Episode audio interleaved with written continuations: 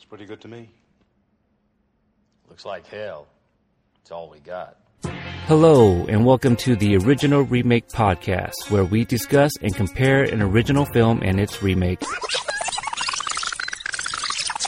Hello, and welcome to the Original Remake Podcast, where we discuss and compare an original film and its remake. Ultimately, we seek answers to three questions. Does the remake do justice to the original? And if you just watch the remake, do you get a good sense of why the original was successful or not successful and thus remade? But most of all, which movie to watch, the original or the remake? Hello, I'm Michael Denniston, and on this episode, my co-host Peter decided to leave me alone in Precinct thirteen, or more accurately, Precinct nine, Division thirteen, if you're a fan.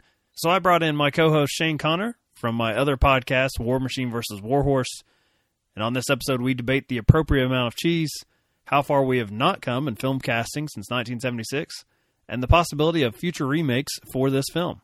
But for now, let's get into the nineteen seventy-six and two thousand five versions of Assault on Precinct thirteen. Freeze! This is the police. Drop your weapons and place your hands above your heads. On Saturday, six members of the gang known as Street Thunder were ambushed by the police. On Sunday, Cholo. The warlords of Street Thunder swore a blood oath to avenge their dead. For the gang called Street Thunder, it is a day of vengeance. It's war in the streets. Oh, Jesus, come on. Come on, I'll give you my money. Just don't hurt me. Please. Please. It's terror in the night.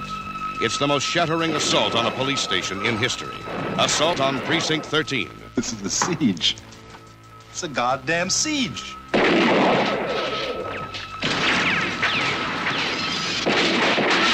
Stay here and hold until somebody comes, okay? We're in the middle of a city, inside a police station.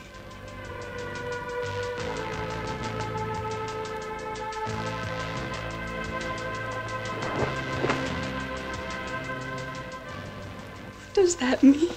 They're not afraid to die, any of them. They want to rip us apart, no matter what it costs.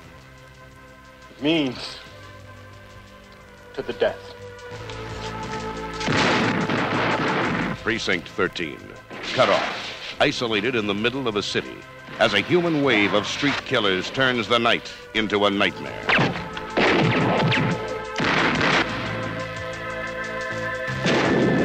got a war going on down here. We can't find the damn thing. A white-hot night of hate. Assault on Precinct thirteen. I'd not seen either one of these. Uh, had you seen? You'd seen the remake, but not the original. Yeah, I had seen like the is it late nineties, early two thousands, the Ethan Hawke version, two thousand five. Yeah, yeah. Uh, so I had seen that version, and uh, I liked it all right. Uh, it wasn't like you know Bruce Willis early nineties quality as far as action movies are concerned, but like, you know it was a decent watch for the action movies that were coming out at the time. It seems like Ethan Hawke uh, had, I guess, a moment there after Training Day where he he went to these not extremely high budget sort of action movies, um, but now he's shifted into horror with like The Purge and Sinister. So it's it's weird how he sort of goes in waves on the type of material that he takes. Yeah, and I guess he had Taking Lives was kind of right in the middle of that, right? And where he was yeah. kind of transitioning. Yeah, blend. Um, and I actually really liked that one more so than than this actually, but it's you know completely different sort of subject matter too. So getting to you know what they, they really changed here, since I had I had no experience, I knew the the Carpenter version was going to be uh, much more on the cheap, as most of his uh, early work uh, was. Something I mean, even something like Halloween, which is iconic. Uh, you watch it now, you can tell that they were on a shoestring budget uh, as far as uh, the the sets and the uh, the characters they have. Just the, the amount of cast is, uh, you know, they're fairly young talent, and there's a lot of scenes of them just walking around before any action takes place. And uh, here, it, it's somewhat similar, and uh, and then it takes a little bit for the uh, the the siege, I guess, of the uh, well, really the city in the original version, uh, much different than the the remake. Well, I think it's kind of funny that in in hindsight, you know, we're talking thirty years later here. I think John Carpenter, the longevity and the sort of the rewatchability benefited from being on such a budget, because mm-hmm. they focused so much more on stuff they could control, like the score and the sound editing and all that kind of stuff that kind of stands the test of time. Whereas even the best graphics from when this movie came out would still kind of pale in comparison to today's standard. Yeah, just as far as using practical effects as opposed to whatever was considered the uh, you know the most uh, technologically advanced way of doing it, which doesn't really hold up. Which they don't do a lot of that in the two thousand five version, but uh, I know immediately the I guess the sense of style that this uh, director, who I'm not familiar with, a French director, uh, Juan Francois Richet. I don't know how to I don't know. Uh, he's not really done a lot since uh, since this. I think he's gone back to doing. Uh, films in his, his native tongue, but uh, it's mainly the way both these films open with our, our lead character, the uh, the cop who's going to be in charge of this, uh, I guess, this final night, the shutdown of this precinct, uh, whereas in the original, you have uh, Austin Stoker playing Ethan Bishop, and he's, I mean, we don't see any sort of trauma or anything. He he's basically seems like just a regular nice guy, and he's he's kind of cracking jokes about, you know, the the shift that's going to be coming up on the on the radio over, like having something to do. Whereas with Ethan Hawke, the opening sequence, it's this kind of uh, M T V style, I guess as they used to say, sort of jittery effect of Ethan Hawke as this undercover uh, cop as a as a drug dealer, and that. To me, didn't really work at all. That entire sequence that's going to set him up as, I guess, being this guilt-ridden cop. What's weird, the the the remake in general, like there are so many more sort of unnecessary, I guess, and I don't want to call them plot devices, but just unnecessary plot points that they have kind of sledgehammered into this story that aren't really necessary. Like the entire beginning sequence, you know, he doesn't need to have some mental background. He doesn't need to be seeing a shrink in, at the police station of all places. Uh, Make house calls, don't they? Yeah, like on New Year's Eve. I know you're all, you're on duty and everything, but how about a session? Like, let's sit down and talk about how you're feeling tonight. Uh, it's just so weird and kind of shoehorned in there uh, that when I watched the original, having not seen it, it was like, oh, this this is nice. This is just kind of flowing along. Like everything's connected nicely. Like I appreciate this. Like I don't have all this extra stuff, you know, like trying to distract me. They also go into a backstory for the uh, the attackers, the, the the the gang that will try to to take control of this precinct and kill everyone in it. Now, I'll admit, in the original, it's a little vague to me. We see an opening sequence of, I'm assuming, these gang members who get shot by the police. Uh, yeah. They're they're raiding weapons, basically. Yeah, they do a poor job of explaining what exactly happens in the opening scene, but that is, uh, what, like four or six, I don't remember the exact number, gang members get killed by the police. So then you cut to a scene that kind of looks like some sort of drug-induced ritual, but it is the warlords of that gang swearing vengeance on the police and the city in general. Yeah, it's. I think the biggest distinction is that they're just going to wreak havoc on on the city, which in the remake, they're very specifically after the Lawrence Fishburne character of Marion well, Bishop. In the original, they basically decided we're going to purge before Ethan Hawke gets a chance in thirty years. Like, the city right. is doomed. Which also... You know, there, there's an element of the supernatural to Carpenter's version because he doesn't allow the the gang to to have dialogue. Like, they just silently sort of stalk the streets. There, I mean, there's one scene that's really shocking. So I guess if you've not seen it, we're, you know, just seven minutes into this conversation. Uh, I, I would say stop and check it out now. It's a really short film. Uh, was it, what, under, it's right at ninety minutes?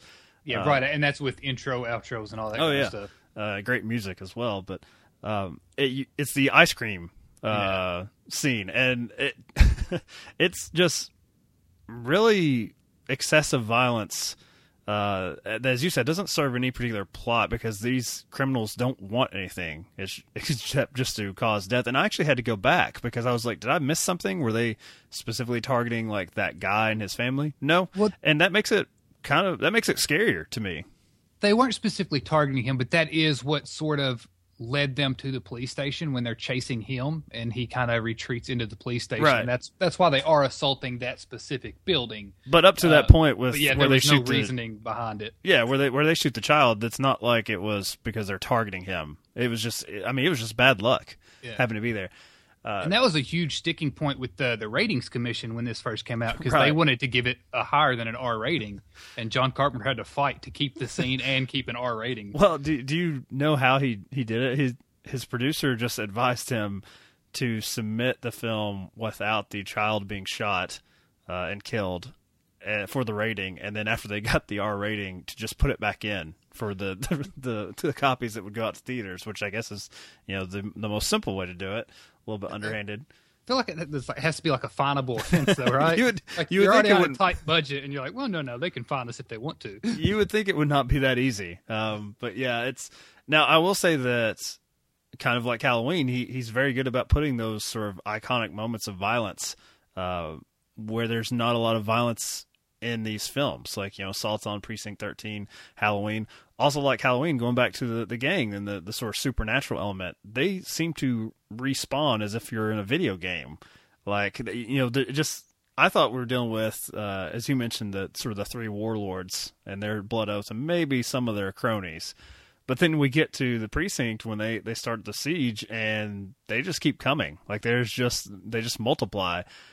And at first I was a little, I was just like, okay, I don't know if I'm, I'm into this, but Uh, then watching it as a double feature with the remake, where they are very specific, and I guess they try to make it, instead of less supernatural, more of like a, a sort of paranoid thriller where it's dirty cops like turning on each other and who who can they trust. I, I much prefer the, the supernatural version. I, I didn't really care about uh, about Gabriel Byrne and uh, and who was like working with him. Um, but it's funny because I had the exact thought as I'm watching the original. I'm like, you know, you're so kind of accustomed to movies nowadays in this sort of vein that it's all about whittling down your opponent. Like, oh, there's only ten left. Oh, there's only six. We've got a chance. And, like, I remember these, you know, they'll show two or three people dying in the original, and they'll cut back. Like, are there more of them? Like, they they just killed a handful. Like, I feel like there's more out there than there were before. And, yeah, it was very almost sort of zombie movie-esque, where the horde just kept coming no matter how many they would kill. And Carpenter said that, uh, I guess, Night of the Living Dead was one of his uh, bigger influences on this film. So it's like his ver- strange version of a zombie uh, film, which I, I really liked. I, I think that there are elements that could have worked for Assault on Precinct thirteen, but uh, I'm going to cheat a little bit and say that a story like this, if you want to make it Um, a group of people who don't really know each other that well, with, you know, Ethan Hawke's background, that he's, he's, you know, in command, but he's, you know, he's kind of pushing paper. He's, he's a desk jockey now because of his, his past, that incident, uh, and not maybe really knowing, uh, his fellow cops as well as he thought he did, because he's been removed from the, the streets. I think you need to make it more like Tarantino did for the Hateful Eight, that it needs to be less about knowing who the attackers are on the outside and being more concerned about the people on the inside. But I don't feel like they develop the characters enough to where I even care. Like, when they do reveal who's, I guess, the, the inside man, uh, it's not, I don't know. It's not a big deal to me. Did did that work for you at all? No, it was, it was uh, like, in principle, the idea was great, right? If you, you want to throw that psychological element into it, and you have the, the person inside working against you to help the enemy. But you have to, like you said, you have to develop it more. You can't just get to the end and sort of pull a mask off somebody and be like, aha, we got you. And it's like, no, you didn't, because I didn't care at this point. It had no effect on everything that had happened until you revealed him. Um, and that's, I think that's where, I don't want to call a John Carpenter plot simplicity, but it was much more straightforward in the original. Uh, whereas in the remake, if you were to go to the restroom or something and miss five minutes of this action movie, you could come back and be like, what the hell's happening? Like, why is this going on now? Right. Like, they they jump around a lot unnecessarily. And even some of, like, the the action sequences were really poorly executed. There was the one in particular, I'm thinking, when this the station is just now being sieged, and they're trying to help the wounded officer through the building. And it's when the uh, sniper rifle lasers or whatever first come through mm-hmm. the window. And they're like, oh, get down, get down. And three of them fall on the floor together, and there are like six lasers right on them. Right. And there's no shot fired. And it's like, well, these are either horrible snipers or you're just really, really lucky. It was like, and then they run straight to the window and just close the blinds. Well, that goes, goes back to what you were saying about the the inexpensive version, or just working on a very limited budget as Carpenter did, actually works to its favor when the story is simply about people trying to get inside and you trying to keep them out. Just a home invasion type thing, because, you know, I mentioned The Purge earlier as far as the direction Ethan Hawke's career's gone. They really have to, you know, work to get those people inside, to have it make sense when they establish all this technology that Ethan Hawke's character has to lock people out. And as you said, when they, in the two thousand five version, when you start bringing in s- snipers with all these, you know, sort of laser sight attachments, and you can see them visually, like, all over the place inside, like, really what's stopping them from just killing everyone in there? Like, just like, it seems like they have the technology, they have the will to just destroy that building. Whereas at least in the original version, you know, they, they may have guns, but they have, they're not equipped like a military force. Yeah, you didn't have the feeling in the original that they were just had an endless, endless supply of ammunitions and resources at their disposal. I mean, the climactic, I guess, fight scene almost of this movie is them in a hallway with a table between them and the horde, like, hitting each other with, like, pop bottles and hammers. Like, Bats, this is not sticks, high, yeah, whatever they can grab their hands on. High-tech warfare by any means. And that sequence totally works. Like, I love that. I mean, it's it's hard to qualify that as an action sequence because it is so simply staged, but it's just awesome to see. It's it's fun, like, in a in a strange way. And I never felt like the two thousand five version was fun at all. Maybe the the introduction of the Lawrence Fishburne character Uh, in the church sequence. I mean, someone getting shot in a church is always a good time for me, but uh, you know, that that quickly goes away, and they just they just get him inside as the rest. But uh, what did you make of? Did I, I must have missed it? But I'm just looking at the IMDb uh, page here. Is his character supposed to be related to the cop from the original? Because they both share the Bishop name, or is that just a, a nod to the original? As far as I know, it's just a nod to the original. They never said one way or the other. Um, but, yeah, I mean, it would be a neat little nod, but I don't think they drew any direct comparisons. Do you think that the on, on that, that track that the newer one has made the Lawrence Fishburne character more more of the main character than the cop? Because in the original, uh, you know, the, the cop is still in charge, and in the newer one, They they kind of share that that duty. Um, you know, Lawrence Fishburne is set up that he has to basically control the criminal half of it, and Ethan Hawke will control the the cops. But I felt like in the original film, it was much more of an earned mutual respect between the cop and criminal than you see here. Yeah, the the original felt much more like a a partnership of, like, okay, we're in this together, and we realize that. And you never really had the combative nature between the two, or even like the, I guess, sort of the standoff scene in the remake where they first let the prisoners out. It's like, none of you have anything to gain by this. Like, they want everybody dead, but they spent like five minutes on this scene where the old cop is like, just, you know, he, he's pointing his gun, and then he's cocking his gun. It's like, enough, enough. Just let's get back to the movie. Uh, and I don't know, like, it was little scenes like that, and then. I like Ethan Hawke, and I think he is a great actor, but he is never sort of the character that demands the screen that Lawrence Fishburne is. And so when you put them together, it's it's almost impossible not to sort of focus in on Lawrence Fishburne and think of him as the primary character. He also has a physical presence that Ethan Hawke does. I mean, he's just he's larger, more imposing. I mean, he's got a, a very cool, obviously, Morpheus uh, voice. Uh, but I feel like in the original, they make the cop and criminal, both of them are cool characters. I mean, obviously, the criminal gets some very, you know, cool one-liners. Oh, yeah, uh, he gets the, the nice lines. But, you know, I don't know. The the cop is, uh, he he's still in control. Like, he's still uh, a little more aggressive than the way Ethan Hawke plays it as far as how they're going to get out of the situation. Uh, yeah, to some extent. Um But it's it's one of those things, like, I guess it's has to do with the technology as well.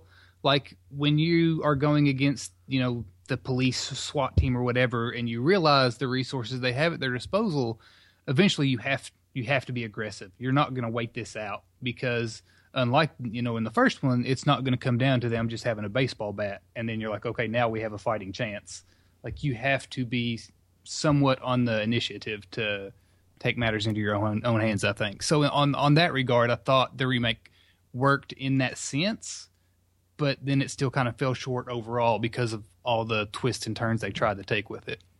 Did you like that they take the uh, the combat outside of the precinct, which is something that the uh, the original never does? Not really. Uh, I feel like at that point, if you're the fish in the barrel, so to speak, and you stick your head out of that barrel, like, it's just not going to end well for you. Unless you're just against complete idiots, like, it's over. Uh, and so it, once they got out, I felt like it was very uh, sort of hero-centric, where you knew nothing bad was going to happen to your main characters, because it just it drug on for too long. And I, don't know, I liked, you know, you have the car scene in each of the movies that is a little contrived in the way they do it. You know, in the first one, they send out one person to try to escape. He gets to a car, and he's almost escaped into this telephone booth, and somebody pops up in the back seat and just sh- shoots him. It's like, well, that, that felt cheap, like that he was there the whole time. And in the second one, it's it's a little similar in that it's, you know, like a sniper hits the car and he has to stop, and they end up pulling him back into the police station.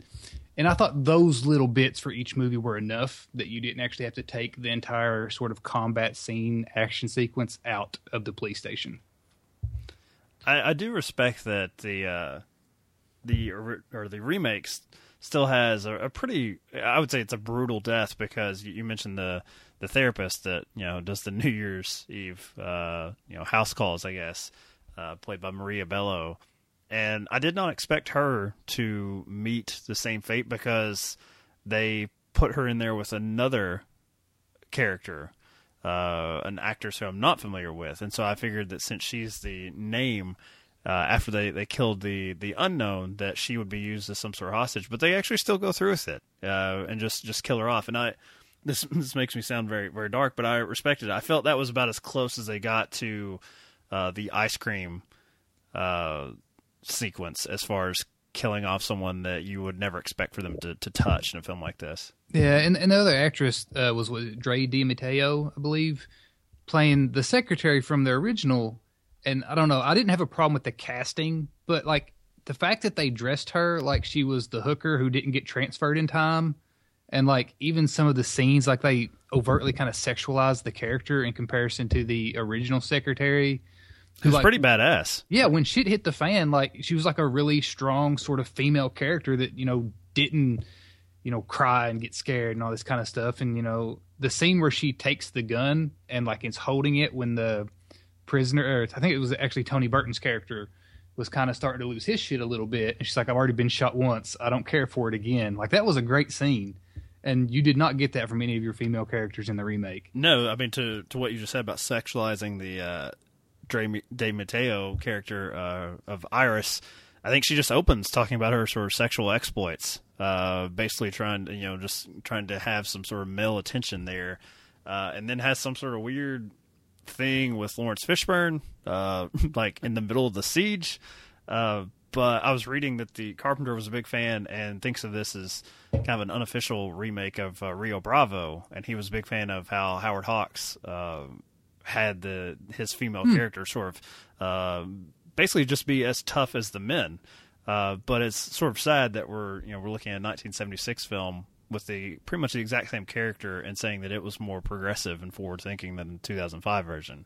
Which which is funny, because you know my love of John Wayne knows no ends, and Rio Bravo being a John Wayne movie, I'm extremely familiar with it, and it's actually a, a really good comparison between uh, Drea De Matteo's character and Angie Dickinson in the, the Rio Bravo character, uh, which is, it, I don't know, I'm, I kind of want to go back and rewatch it now, because just to draw the, some character parallels between the mm-hmm. other sort of cast around the female and see how that stacks up.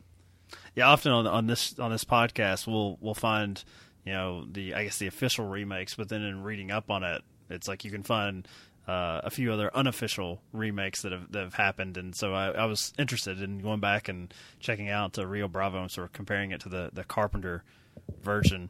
Have you seen Rio Bravo before? I, that is one of the few John Wayne movies I have seen, and I'm not going to go on the record saying anything positive because I know that's what you're looking for. Uh, you, you, we know you just watched it for the Sweet Dean Martin musical numbers. That I'm I'm a fan of those. Uh, if only John Wayne would participate a little bit more. He might have. I don't know. He's he's got such a great voice. Um, you know, something we've not done yet for this podcast is True Grit, and I'm oh. definitely going to bring you back on for that, uh, for the original remake battle there, because it's easily the Coen Brothers version.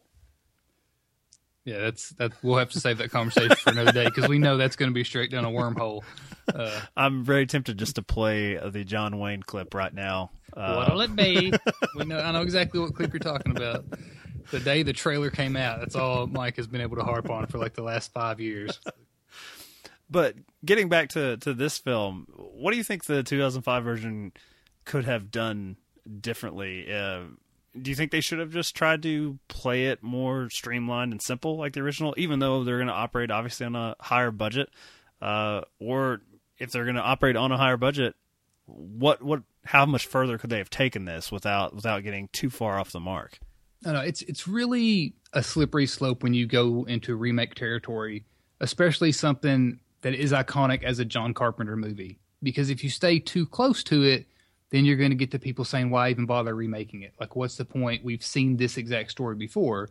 But then, you know, if you, like you said, if you go too far, you're going to get those same people talking about how you've ruined it. You know, this isn't the same movie. You can't use the, the, the name even because you've gone so far off course. And so I appreciate how far they took it in the attempt to make it their own.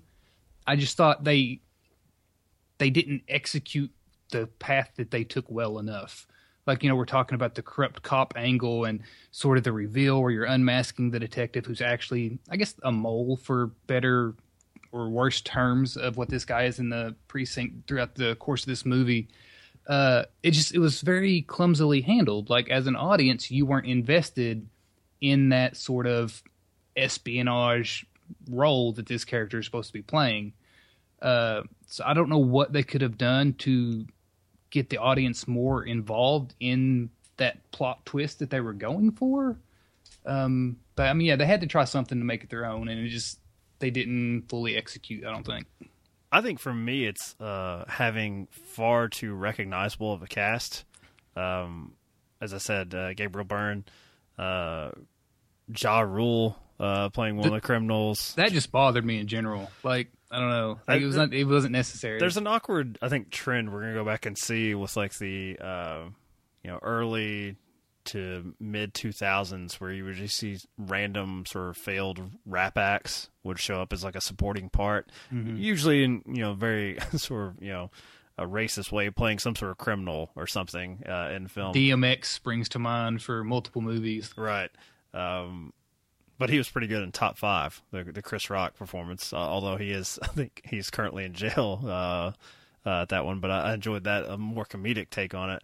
Um, we also, you know, as as you mentioned, was De Matteo, like, playing somewhat of a version of her Sopranos character. John Leguizamo is playing the loudmouth as Beck. Uh, I feel like we know too much about their screen personas that we know who's safe and who's not. Uh, so I, I grant them the, the bellow death, but like we, we know Ethan Hawke and Fishburne are going to, you know, make it through the end of the night. And all of that, the way they've defined the relationship, we know that they're the two that are going to have to have like a last um, kind of battle themselves. And watching the Carpenter version, and maybe it's just due to it being nineteen seventy-six, I'm not as familiar with the actors, I I didn't know who, I mean, it seemed like anyone could be killed off at any time. It it, it didn't feel like anyone was uh, out of bounds, whereas here you clearly know Ethan Hawke's not going to buy it uh, in the, you know, first forty-five minutes.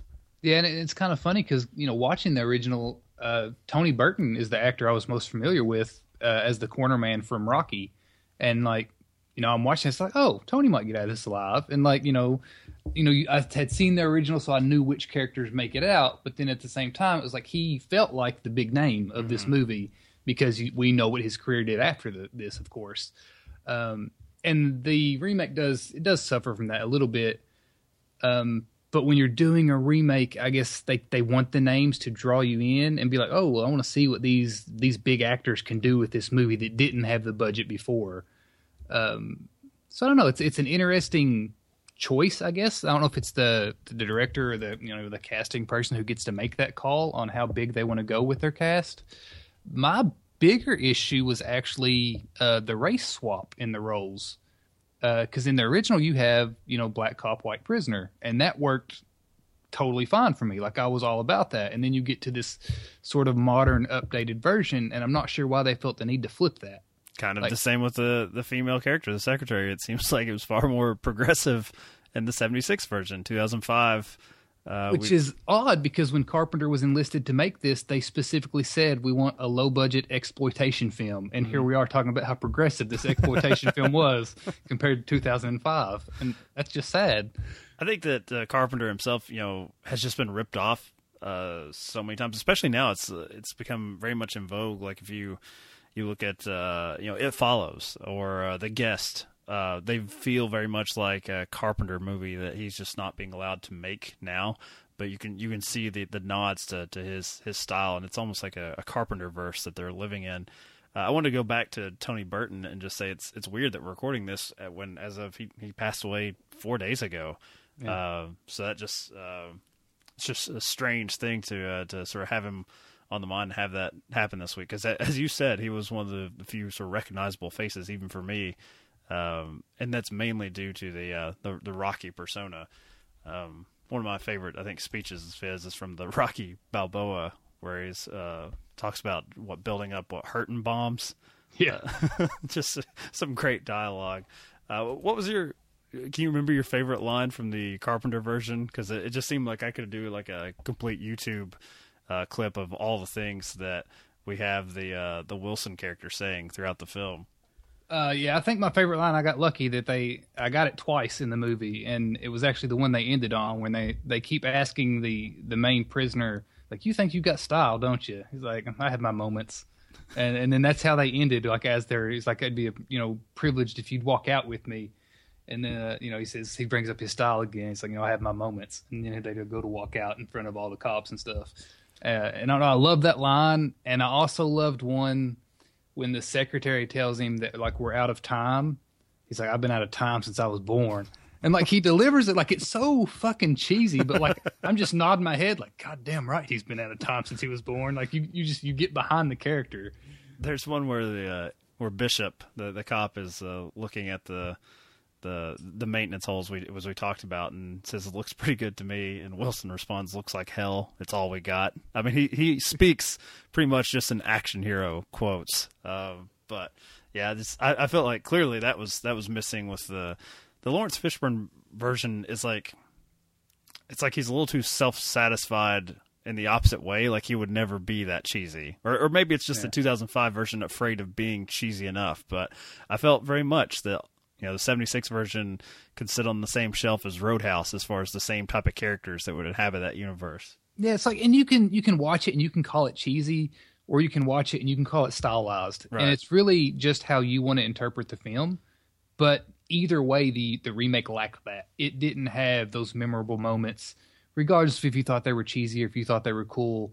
It just it didn't really have anything to want to draw you back and want to really, you know, dig into. It's like, oh man, that was a really neat scene, wasn't it? Like, how did you think about the way this guy said that, and like all of that sort of stuff? It just it kind of fell a little flat. All right, so normally we uh, we try to kind of put this in uh, perspective for people, you know, if they've not seen uh, either of these versions, uh, or maybe if they've just seen the original. So uh, since this is your first time on this podcast, do you think the remake does justice to the original? Um, I think it does justice to it. I mean, you know, there aren't any major changes. You know, they try to add in some more, uh, I guess, intricate plot lines that don't don't quite work out as well as I would have liked them to. Um, but it's not, you know, it's not a travesty. Like, I'm not angry that they've remade it. Um, so yeah, I mean, I think it was a nice nod, just not not quite as good. And if you just watched the remake, which uh, for a time, I think you had only seen the remake, correct?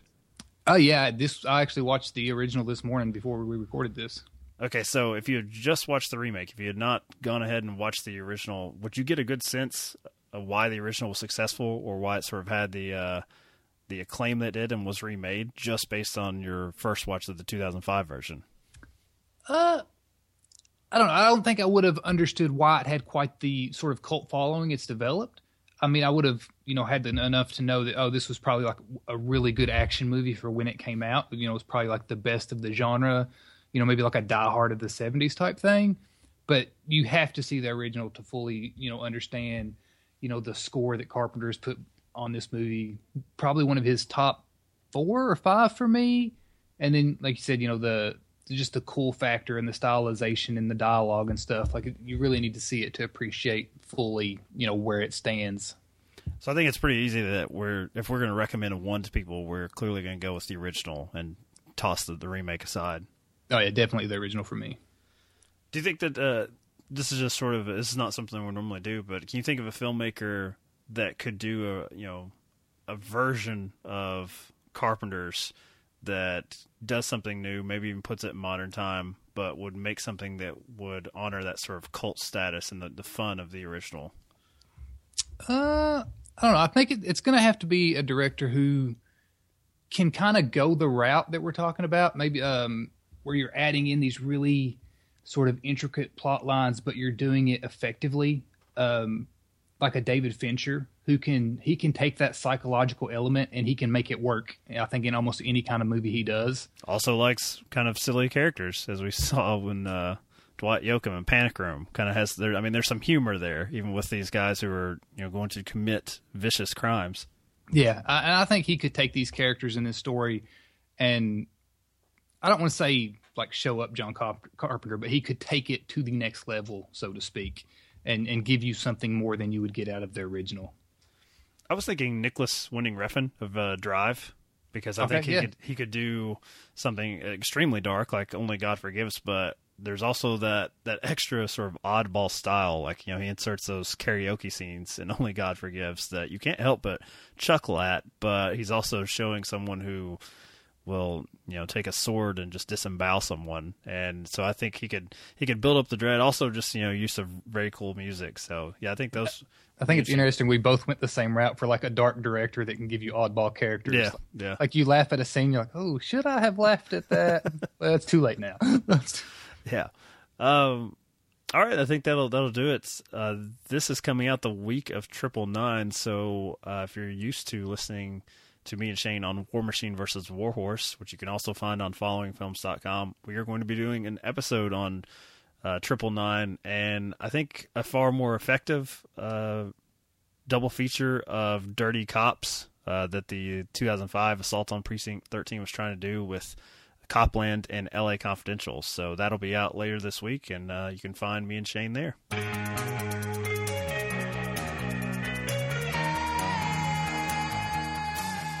And if you have any suggestions for remakes to be featured on the show, feel free to email us at original remake at gmail dot com or follow us on Twitter at original remake. I can be found at War Machine Horse, Shane is at The Shane Wayne, and my fugitive co-host Peter is at H L F Podcast. Next week, we celebrate, although that might not be the right word, the new release London Has Fallen, by going back to two thousand thirteen when Olympus Has Fallen squared off against the similarly plotted film from that year in White House Down.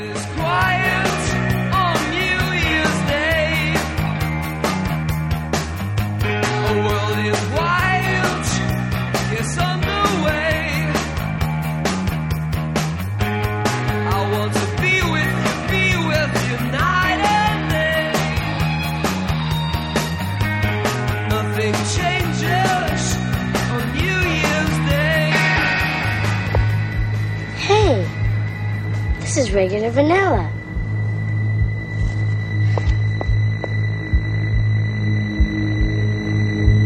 I want a vanilla twist.